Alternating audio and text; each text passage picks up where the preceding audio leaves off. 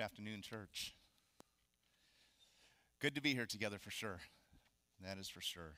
Um, if you would, could you turn your Bibles to Acts chapter 2? Acts chapter 2. We're going to start in verse 42 and look through first uh, verse 47 today. So, Acts chapter 2. I've given this title of this section um, uh, for, for my study is Our Normal Church Life. Our Normal Church Life. That, that's all I got. It's not extraordinary, it's not supernatural. There's supernatural stuff that goes on, for sure, through God and His Holy Spirit. But just our normal church life. What does that look like? What does it mean? And I've subtitled this Witness, Witness aids our witness. Witness aids our witness. Today we're going to be considering the four essentials of a local church. And these are not all inclusive, but it would do us well to consider how is all we do as a church, how is it what we do built on these four essentials that we're going to look at today? For it is from these four essentials that we grow and mature as a church. We need to lay out a, a couple of guidelines in our journey through this passage together, though. Number one, these four essentials are not what we're attempting to achieve. That is not the end result. They are a means to an end. We could say that they are means of grace that God uses. And second, because they are means to an end, we need to understand our intent in learning these essentials has a result of growth and maturity. And third, our ultimate goal as a church is to worship and glorify our God. So, God gives us these four means of His grace to move us to growth and maturity in order that our life as a church brings Him praise and glory. Let's go ahead and start reading in Acts 2, verse 42. And they devoted themselves to the apostles' teaching and the fellowship, to the breaking of bread and the prayers. And awe came upon every soul and many wonders and signs were being done through the apostles. And all who believed were together and had all things in common. And they were selling the possessions and belongings and distributing the proceeds to all, as any had need. And day by day, attending the temple together and breaking bread in their homes, they received their food with glad and generous hearts, praising God and having favor with all the people. And the Lord added to their number day by day those who are being saved. Let's pray. Heavenly Father, this is, this is your written word. Make your word known through our time together, Lord. Teach us today this a key ingredient that many of us miss out on today. Too many of us have relegated our Christianity to a personal experience. We have committed to a private faith rather than the faith. We have made our sanctification our own thing rather than commending it to something beyond ourselves. This life that you've given us, our eternal life, this, this life abundant, is not meant to be kept isolated, but to be shared. Not to, be, not to hoard the good things you have provided, but to sacrificially participate in the local church. You're forming a people unto yourself in and through those of us who call Summit Bible Church our home and our family. Amen. So let's get into it. Acts 2:42. They devoted themselves to the apostles' teaching and, and the fellowship, to the breaking of bread and the prayers. Those first few words, and they devoted themselves. I'm going to camp out just for a little bit, okay, more than a little bit on those few words. Um, there are three principles that I want to consider here. Two of them, the first two, will answer the who they are. And the third will answer the how as we look at the word devoted. They we need to first and foremost know who the they are and what they're devoting themselves to, which we'll look at later, to the apostles' teachings, fellowship, breaking of bread, and the prayer. This is important because the they is the basis for a solid, God honoring, God glorifying church. So, who is they? They are a redeemed community. If you're taking notes, you're going to want to write that phrase down because it's going to come up a lot today. Redeemed community. Look back just a verse before Acts 2:41. So those who received his word, this is Peter's word after a, a, sermon, they were baptized, and there were added that day about 3,000 souls. the church must be a redeemed community. The first principle under consideration is that the church is redeemed. I'm going to break that phrase down. So we're going to look at the word redeemed. If you're here and not saved, we're glad that you're here. Certainly. We're glad that you're here and we'll welcome you for sure. But our hope and prayer is that the gospel does a work today in your heart and in your mind. But realize this that you are not a part of the redeemed community. You, are, you do not belong to the church. But realize this you are not a part of the redeemed community, but to be, because to belong, to be a part of the body, to be a member of this family, to be a part of this local church community, you must be redeemed. To put it another way, you must be born again. Earlier in Acts chapter 2, we see Pentecost taking place in Jerusalem. Many people from distant lands have gathered here to celebrate the holiday. And the Apostle Peter offers a sermon to some of those in Jerusalem that day. So let's read back just a few verses earlier, verses 22 to 24 of Acts chapter 2. Men of Israel, this is Peter speaking, hear these words Jesus of Nazareth, a man attested to you by God with mighty works and wonders and signs that God did through him in your midst, as you yourselves know. This Jesus, delivered up according to the definite plan and foreknowledge of God, you crucified and killed by the hands of lawless men.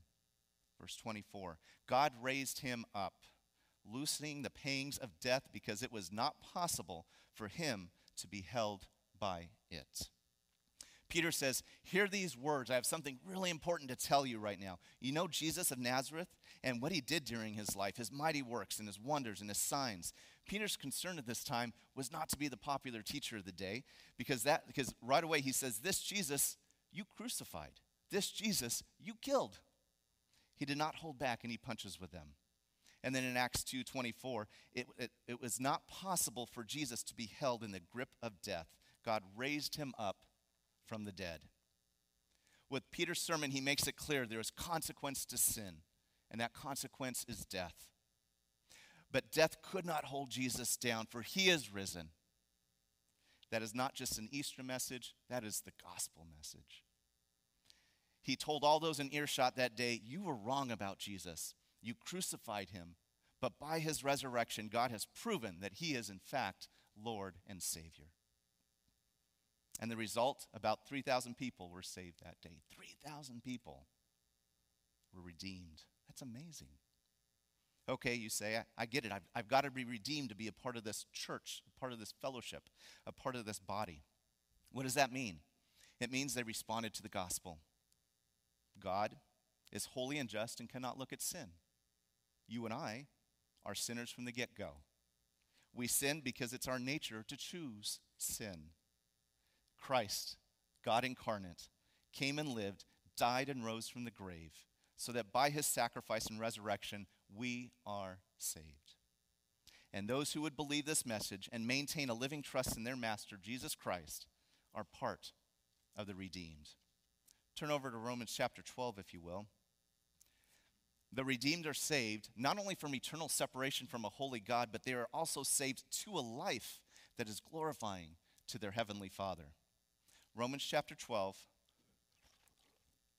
We're just going to look at the first two verses. I appeal to you, therefore, brothers, by the mercies of God, to present your bodies as a living sacrifice, holy and acceptable to God, which is your spiritual worship. Verse 2 Do not be conformed to this world, but be transformed by the renewing of your mind, that by testing, you may, may, may discern what is the will of God, what is good and acceptable and perfect. The redeemed are saved, but they're also being saved, in that God is sanctifying them. Jesus is building his church not with just any people, but with his people. A people that are distinct, they are holy, they are different, they are not conformed to this world. We are a people who are presenting our bodies as a living sacrifice, holy and acceptable to God, which is our spiritual worship. Christian, sin is no longer our master. We have a new nature. The old nature is dead and gone. And in this new life, We live in holiness and pursue our God in all we are, in deed, in action, and how we think. Church, we're being transformed. Our first principle then is that the church is made up of those who are redeemed. The second principle, this redeemed community is a community. In Acts 2:42, they devoted themselves. The they are them, not me, not you, not I, not he, not she, but they. I had to say that a lot of times in practice to get it right. Verse 41 says, So those who received his word were baptized. Those, not an individual, but those who received his word were baptized. And there were added that day about 3,000 souls. Your salvation is a personal experience that has corporate effects. Jesus came to make a people for himself, a redeemed community that would submit to him, a people that would glorify their Father in heaven, and thus be an example to the watching world. It is a church that is our focus today, and it's not just the individual who has been redeemed. After Pentecost was over, some of these 3,000 would stay in Jerusalem and begin community together. They began the local church. To be sure, individual believers make up the church, but what happens here in Acts is not done in silos. It is not done simply by an individual, it is done by the redeemed community. Have you ever asked yourself, what is church? I bet you if I asked and had people come up and share, we'd probably get 15 different answers from 12 different people. Why do we say we go to church on Sundays? This idea, it skews what church is. I'm going to challenge you with the idea of church and the way you think of church. The church is not this auditorium that we meet in, the church is organic.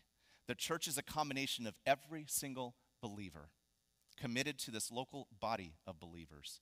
The church is not a place that we go to, it is a redeemed community that we are bound to and partnered with in ministry. Our church is a community that Christ has been building for the past 10 years at Summit Bible Church. Today, we often speak of my faith, right? This is what I believe. But the Bible speaks far more often of the work God is doing in our salvation. He is making a people, a community for himself. In the Old Testament, God regularly, regularly interacts with the nation of Israel, not simply a single Israelite. And in the New Testament, as we read Acts, as we read the epistles, so much of the time, those New Testament scriptures are referencing the local community of believers, not simply a singled out Christian. We have neglected the faith and we have neglected the community of the redeemed because we've personalized and internalized our Christianity for far too long. A Christian is one who is part of a local redeemed community. There are so many nowadays that jump from church to church to church, looking for something new, perhaps looking for something old, something that they once had. There's a half hearted commitment to the local church today. People don't become members because they don't want to feel tied down or they don't want the accountability. We need to realize that the people in this auditorium are not just a group of people. This local church is your family, and they need you, and you need them. So the they has been answered. They are redeemed, saved through faith alone, by grace alone, in Christ alone and they are a community that God is growing and maturing as we partner together to build his redeemed community.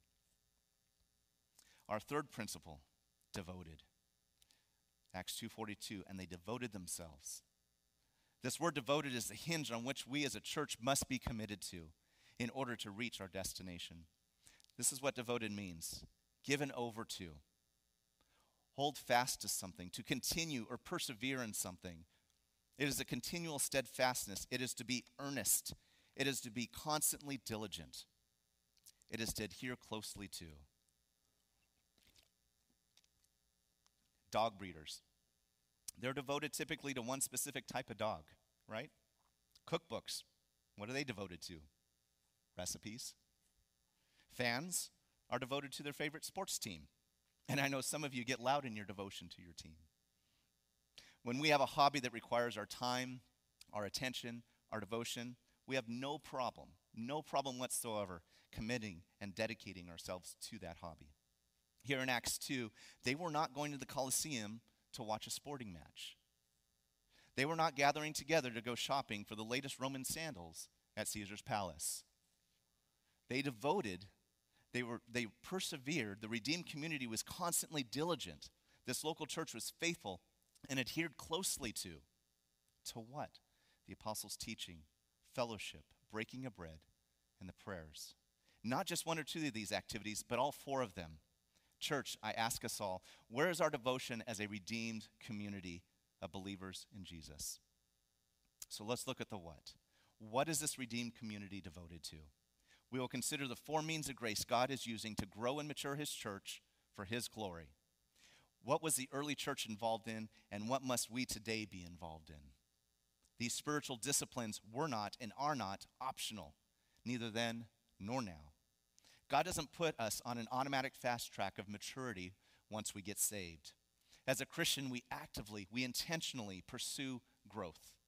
And here's the key we do this together as part of our redeemed community. Know this, church, that God is the source of our transforming. His Spirit impacts the redeemed community by using these spiritual practices. He performs our sanctification process through means of grace to bring about our growth and maturity for His glory. Are these four practices of the redeemed community all inclusive? That is, hey, church, just do these four things and you're good. You're good. Is that what's intended? No, of course not. Are there other things our church ought to be devoted to? Certainly. Do these four fundamental practices guarantee a healthy church? If not done by the power of the Holy Spirit and by the grace of God, then the answer is no. If not done by the power of the Holy Spirit for the glory of God, then all this is simply man's attempt to appease God, to subside his wrath, and get on his good side. These four means of grace God uses to grow our redeemed community for his glory, they should be a way of whole church life. They should be built into the DNA of our Sundays, of our ministries, of our discipleship, of our times together, and the love that we have for one another. Looking at 2 Peter 3:18, did you know God intended for you and I to grow, not stagnate, not plateau? Peter warns not an individual but a church here when he says in verse 17, he uses the term beloved and warns them not to be pulled away from truth by those who would twist scripture. And then in verse 18 he says, but rather grow in the grace and knowledge of our Lord and Savior Jesus Christ. To him be the glory both now, and to the day of eternity. Amen. By this, Peter pleads with them and us to grow and mature in God's grace and our knowledge of Christ, all for his glory. So, as we work through these four essential pieces of the church that makes us distinct from the world, consider these questions. Are these four characteristics prominent in our church? Is this what you and I as individuals promote as members of this church? And what can you and I do to solidify these four essentials so they're fundamental supports to our redeemed community? So, what are we to be about as a redeemed community? Verse 42 they devoted themselves to the apostles' teaching. This is the first devotion of the church, the apostles' teaching. This was not the local book club gathering together to discuss Plato's writings. They gathered together and devoted themselves to the apostles' teaching. And it's not just any teaching, they were not devoting themselves around the latest and greatest pastor of the day. We're all well aware of leaders and their so called churches today. They seem to have very little to do with the apostles' teaching. Recent survey that I, that I came across, the number one thing found to be lacking in churches today, and this survey was done across multiple denominations, the number one thing that was lacking in churches today, there was a famine of hearing the word of God. But for the redeemed community, it is apostolic teaching that we must be devoted to. This is the first aspect of a healthy, vibrant, Jesus building church. It is a redeemed community that is fed the Bible. So is the apostles' teaching really that important, Tim? Second Thessalonians 2:15, this is what Paul has to say. So then, brothers and sisters, stand firm and hold fast. Okay, Paul, we will. We'll stand firm and hold fast. But to what, Paul? he goes on to say, to the teachings that we passed on to you, whether by word of mouth or by letter. And then in Jude chapter 1, verse 3, we find this appeal Beloved, although I was very eager to write to you about our common salvation, I found it necessary to write appealing to you to contend for the faith. What faith? The faith that was once for all delivered to the saints. Jude wanted so badly to write to them about their common salvation, but because of the false teaching going around, he found it necessary to appeal to them to contend for the faith. For this faith that was once for all delivered to the saints, truth given by apostolic teaching. We need to understand the seriousness of what we're devoting ourselves to. When the church stops teaching what the apostles taught, it stops being a church, plain and simple. In Colossians 2 6, Paul is so concerned, he encourages the Colossian church to do this. Again, the Colossian church, not just an individual. He says in verse 6, walk in Christ. In verse 7, just as you were taught. And then in verse 8, he says, see to it that no one takes you captive by philosophy and empty deceit, according to human tradition, according to the elemental spirits of the world, and not according to Christ. The day we move away from apostolic teaching, it is the day you have an obligation to leave this church because it is no longer a church. I might ask Luke, who wrote Acts, why mention the apostles' teaching and not simply teaching? I mean, we'd probably assume what you meant, Luke, right? To which he might reply, Oh, dear Christian, we must be bent on and fully and faithfully adhering ever so closely to not just any teaching, but apostle, authoritative, biblical teaching. Because any other teaching will be our downfall as a community of the redeemed. If we stray from such teachings, Paul warns Timothy, and he warns us today in verses 3 and 4 of 2 Timothy chapter 4. For the time is coming when people will not endure sound teaching, but have itching ears.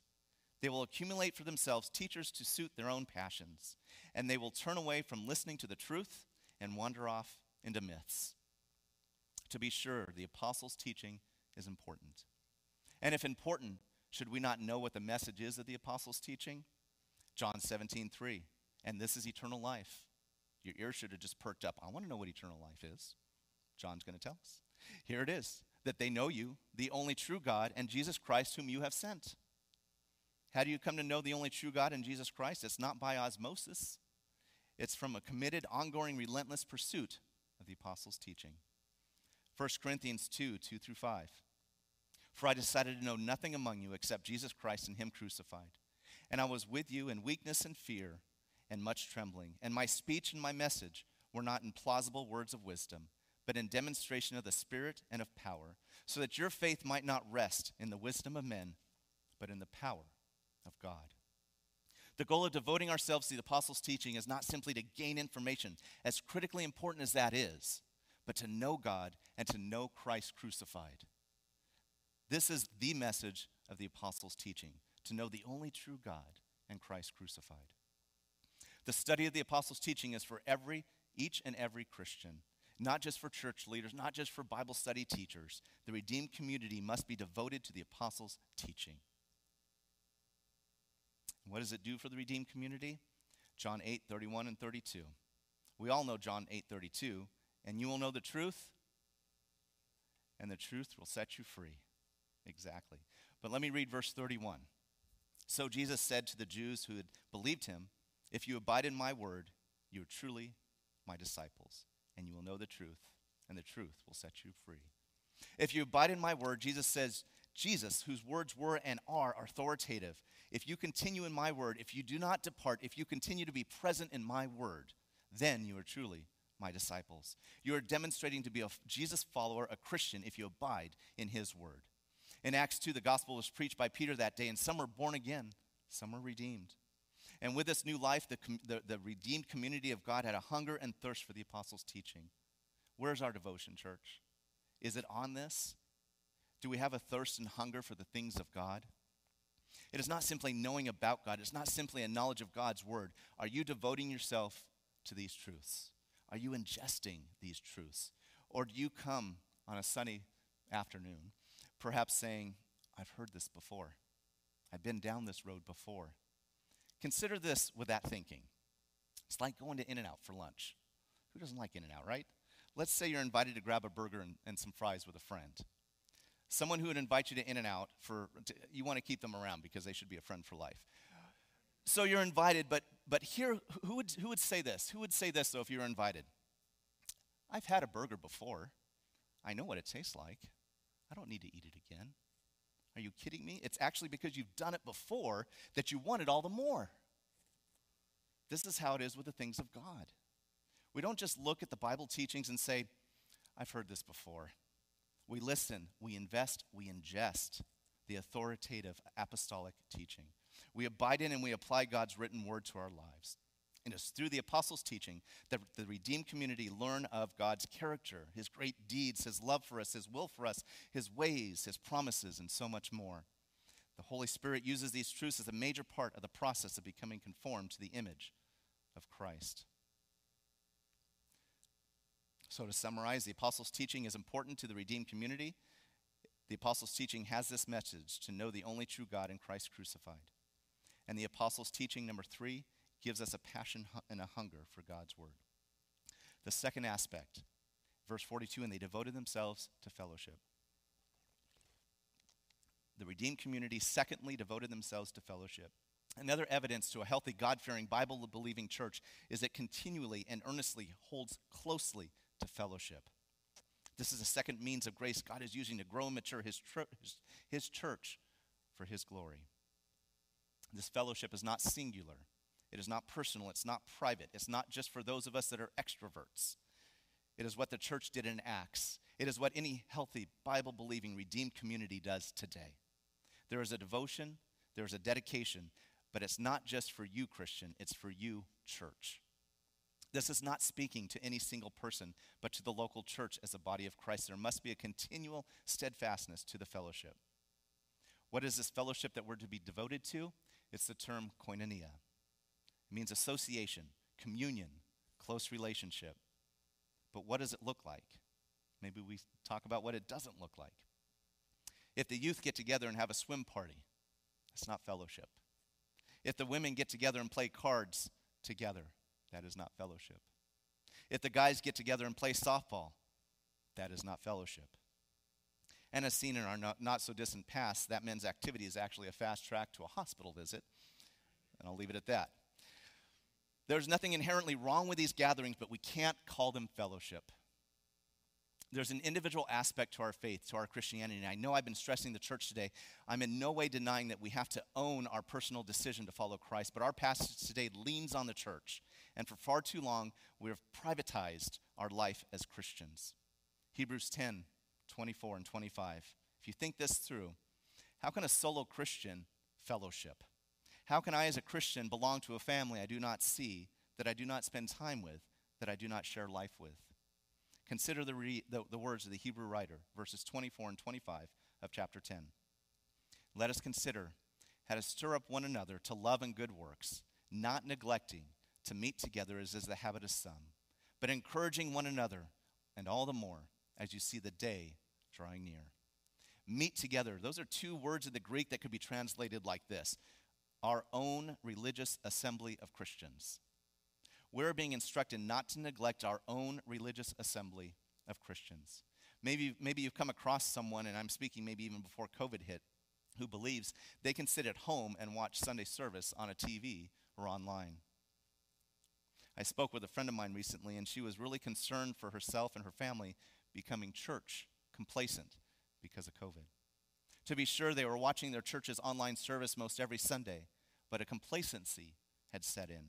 And not with just their attention to Sunday services, the things of God were being neglected individually and, as, and, and, and with their whole family. There's a lack of spiritual, there's a lack, there's a spiritual distancing, and she knows it's present. And I could hear the hurt in her voice over it. Fellowship is one of those four means of grace that God uses to create a healthy, Bible loving, God loving, people loving, redeemed community. This is one of the essentials that we need to build and maintain community. We should be well aware that this fellowship is interconnected to the first point, the apostles' teaching. We cannot take any of these four means that God uses to grow and mature his church and attempt to separate them from one another. Each are necessary, but each are dependent upon one another. There's a corporate aspect of fellowship we cannot get around. Acts 2:42 states the redeemed community will devote themselves to fellowship. The church of Acts as well as today is a church of fellowship. We are partnering with each other to mature God's church and further the gospel. A Bible believing, Christ centered community will devote themselves to the apostles' teaching and fellowship. Fellowship begins at our corporate gatherings and then makes its way into the rest of our lives. This apostle based teaching fellowship is an active participation in the redeemed community through the sharing of one's life and one's resources. Just a couple of verses down from where we started in Acts 2:42, look at verse 44 and 45. And all who believed were together and had all things in common. And they were selling their possessions and belongings and distributing the proceeds to all as any had need. In the church, there were those who had plenty and those who had little. And people wanted to help people, not because they are philanthropists, but because they were, rede- they were a redeemed community devoting themselves to the apostles' teaching, to fellowship, breaking of bread, and prayer. The church shared their material, ble- material blessings with one another. The koinonia of the redeemed community will naturally express itself in the sharing of resources. And this fellowship, this common partnership, is most obviously seen being worked out in the one another's we find throughout the New Testament. Hebrews 13, 16. Do not neglect to do good and to share with what you have, for such sacrifices are pleasing to God. Back over in Romans 12, 10 through 13. Love one another with brotherly affection. Outdo one another in showing honor. Do not be slothful in zeal, be fervent in spirit. Serve the Lord, rejoice in hope. Be patient in tribulation, be constant in prayer. Contribute to the needs of the saints and seek to show hospitality. This is a redeemed community fellowship at its best. We love one another how? With brotherly affection. We love one another how? By outdoing one another and showing honor. The Lord is served how? Together with intensity. We rejoice in hope together. We are patient in tribulation together. We are in constant prayer together. We contribute to the needs of one another together. We show hospitality together. This is a church wide, community driven directive. Church was not intended to be done in isolation. A mutual ministry takes place when we interact and take part in one another's lives, when we meet regularly together to worship and glorify our Father in heaven. If you come and sit on a Sunday, if you come and sit isolated, indifferent, uninvolved, then God's church, our church, will not be built Jesus' way. In this type of fellowship, we learn how to love and serve others and allow others to love and serve. And in the process, we discover that God meets us and ministers to us not through some mystical experience, but rather through one another. To summarize this fellowship, it is this a Bible based common partnership in which we actively love and minister to each other. The third, they devoted themselves, Acts 2:42, to the breaking of bread. Should we practice it together? It's my first point. Turn to Coloss- uh, 1 Corinthians 11. That's a common spot that we go to when we talk about the Lord's Supper. We typically turn to it right away because that's, that's, that's where we go to, right? But the chapter before, even in 1 Corinthians 10 17, let me just throw this out. Paul has this to say Because there is one bread, we who are many are one body, for we all partake of the one bread. We participate in the Lord's Supper together. 1 Corinthians 11, Paul gives us instruction in our participation in this meal. And he is directing his statements to the church of Corinth. The assumption is both in 1 Corinthians 11 and in Acts 2 is this God's local redeemed community is breaking bread together. It is important to understand that we take the elements together as a local church. There is no room for an interpretation of the Lord's Supper happening in isolation. There is no room for interpretation that this is happening around a dinner table with just your family. 1 Corinthians 11 17, Paul is giving instructions to the Corinthian church for this meal. And this is what he states in verse 17 When you come together, Jump down to verse 18. When you come together as a church. Verse 20. When you come together. Verse 33. When you come together. I'm hoping you see a pattern here. There's a premise that is of utmost importance that we partake of the Lord's Supper together. My second point who is qualified to partake in the Lord's Supper? Understand first, it is for the redeemed community.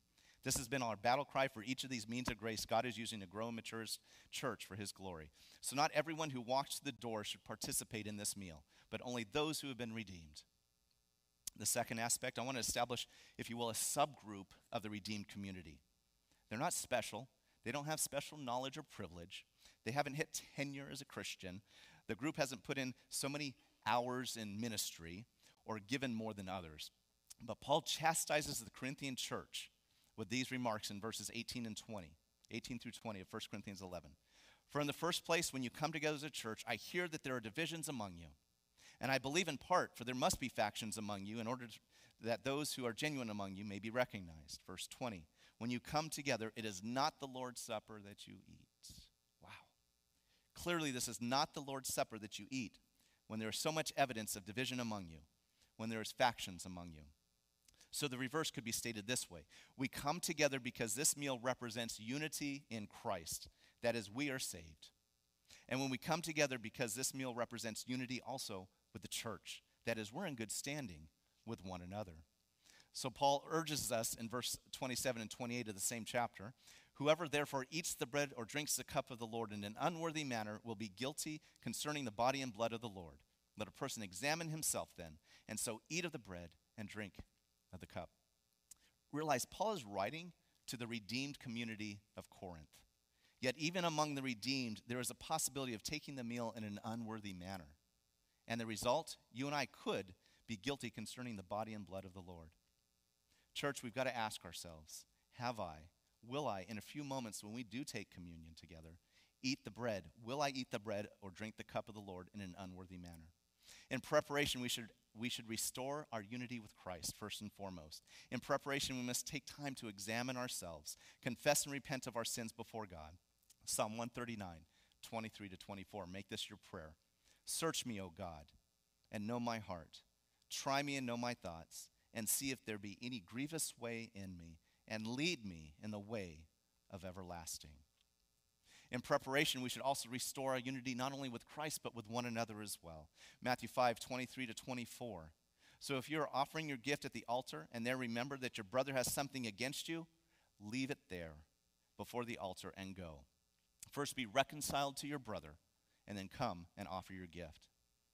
If you caught Thursday's email, we were encouraged in preparation for the Lord's Supper, quote, to carry out your pledged obligations of fellowship and unity within our church.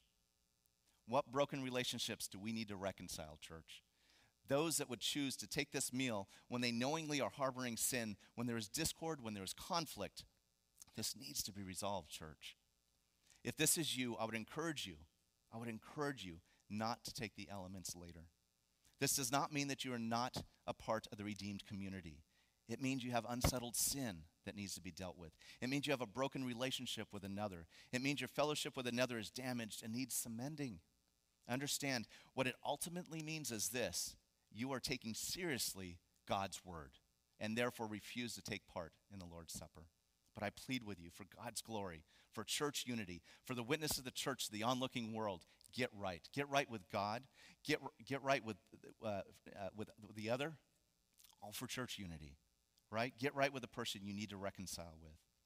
To summarize the Lord's Supper, we take this meal together as a redeemed community.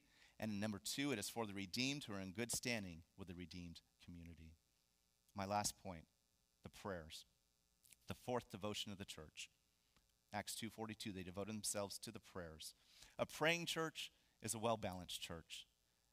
Do we not tend to view our prayer life in terms of what we do as individuals though? We do that. I pray in the car when I'm alone. I pray when I spend some solitary time with God. I pray before I fall asleep or I pray when I wake up. I pray throughout my day. To be sure, this type of prayer is needed. It should be a personal Christian discipline of yours and mine. Perhaps we pray with another. We pray for one another, and rightly we should. But here in our passage today, there's no room for a single individual praying on their own because this means of grace that God uses to grow mature, redeemed community is that we pray corporately. We don't take time throughout our service on any given Sunday to pray because it's part of a liturgy, but because prayer is a vital aspect of the life of our redeemed community. Thomas often, be, often begins our service with prayer. We give time for public scripture reading and prayer. We, uh, we open and close our sermons with prayer. We give time to corporate prayer. By this prayer is being modeled. By this prayer, it is being understood to be more than just a wish list or personal request. And by this prayer, prayer is being emphasized. And by this, our prayer is unified as we are in agreement as a redeemed community. We pray because our trust, our dependence rest on our God and Savior. In Ephesians 3 14 to 21, listen to Paul's prayer for the Ephesian church. For this reason, I bow my knees before the Father, from whom every family in heaven and on earth is named, that according to the riches of his glory, he may grant you to be strengthened with power through the, his Spirit in your inner being, so that Christ may dwell in your hearts through faith, that you, being rooted and grounded in love, may have strength to comprehend with all the saints what is the breadth and length and height and depth, and to know the love of Christ that surpasses knowledge, that you may be filled with, the full, with all the fullness of God. Verse 20 Now to him who is able to do far more abundantly than all we, uh, all we ask or think, according to the power at work within us. Verse 21 To him be the glory in the church and in Christ Jesus throughout all generations, forever and ever. Amen. Beautiful prayer. And note, this prayer again was for the local community, the redeemed community. This is the fourth means of grace that God uses to grow and build his church for his glory. And quickly, I just want to touch on some results, three results, if we look at 42, uh, 42 through 47, or 43 to 47. And awe came upon the world, uh, uh, upon every soul. Many wonders and signs were being done through the apostles. And all who believed were together and had all things in common. And they were selling their possessions and belongings and distributing the proceeds to all as any had need. And day by day, attending the temple together and breaking bread in their homes, they received their food with glad and generous hearts, praising God and having favor with all the people. And the Lord added to their number day by day those who were being saved. When a redeemed community takes seriously the apostles' teaching, the fellowship, to the breaking of bread and prayers, what happens? Five impactful words. Our witness aids our witness. Let that phrase sit with you for a moment. Our witness aids our witness. And the three impactful results are these. Number one, people were in awe in verse 43 and awe came upon every soul. People looked upon the church and what they were doing. Differences were put aside, diversity was put aside.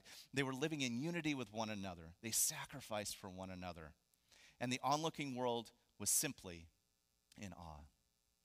None of this could be explained by human reason. The second, verse 47, people were in favor. The church had favor with all the people. Society looked at the church as being in good repute. A redeemed community practices their Christianity outside of Sunday. May our Christian, Christianity bleed over to our lives outside of this redeemed community. Number three, people came to faith, verse 47. And the Lord added to their number day by day those who were being saved. So, as a result of the witness of the church, the church reaches inward and they get along. They love each other, they sacrifice for each other. Then the church reaches outward showing love to a neighbor and coworker, friend, and this drew others in. God uses the redeemed community to win souls for the kingdom. Often we talk about when we go out and evangelize, we do that on our own, right? By ourselves or maybe with another. But here, God is trying to demonstrate that His church, Him building His church, is part of the plan to bring people into the fold. Our witness promotes our witness to the redeemed, commun- of, to the redeemed community and to the community outside. John MacArthur put it this way When the contents of the community is right, the character of the community is right. So I ask again, as I did before, consider these four means of grace that God uses to grow and mature his church for his glory the apostles' teaching, the fellowship, the breaking of bread, and the prayers. Are these prominent in our church? Is this what you and I as individuals promote in our church? What can you and I do to solidify these so they are fundamental supports for our redeemed community? Let's pray. Heavenly Father, in our devotion to your word, there are times we, we neglect it or, or perhaps make little of it. For this, we repent and ask for forgiveness. As you confront us with this truth, Lord, help us to be ready to repent and trust you repent of any sin in our lives, and trust you as sovereign. You have our best in mind, and you love us. And Lord, in our fellowship, help us to take seriously our unity as a church. When you redeemed us, you bound us into fellowship, into partnership, into a love for one another. Unity occurs when we, in your grace and direction, resolve to sacrifice and love the community you have placed us in. Lord, our prayer is for Christ to be shown in our redeemed community. And Lord, Help us to value and understand the gravity of our time we set aside to take communion together. This is not a spiritual habit, it is a spiritual discipline that compels us to take a hard look at sin in our life. It provides an awareness of the unity or lack of unity in our community. It is a means of grace that you provide so that we can make right any wrongs. It's a means of grace you use to confront us with the extent that you went to in order to reconcile yourself, to reconcile us to you through the suffering and death of your Son. And lastly, Lord, we are grateful for prayer. It's a chance to share our hearts with you. It's a freedom each of your children have to come to your throne, to admire you, to ask, to plead, to praise, to thank, to confess. Lord, our corporate prayers are not a custom or a routine. May we never see them as such, but allow us to see them as our community in unity, praying and longing for the same things together. We pray that all this redeemed community does at Summit Bible Church, that we would say, believe, and think everything we say, believe, and think, that it would be done in praise and honor and glory for you and you alone. In Christ's name, amen.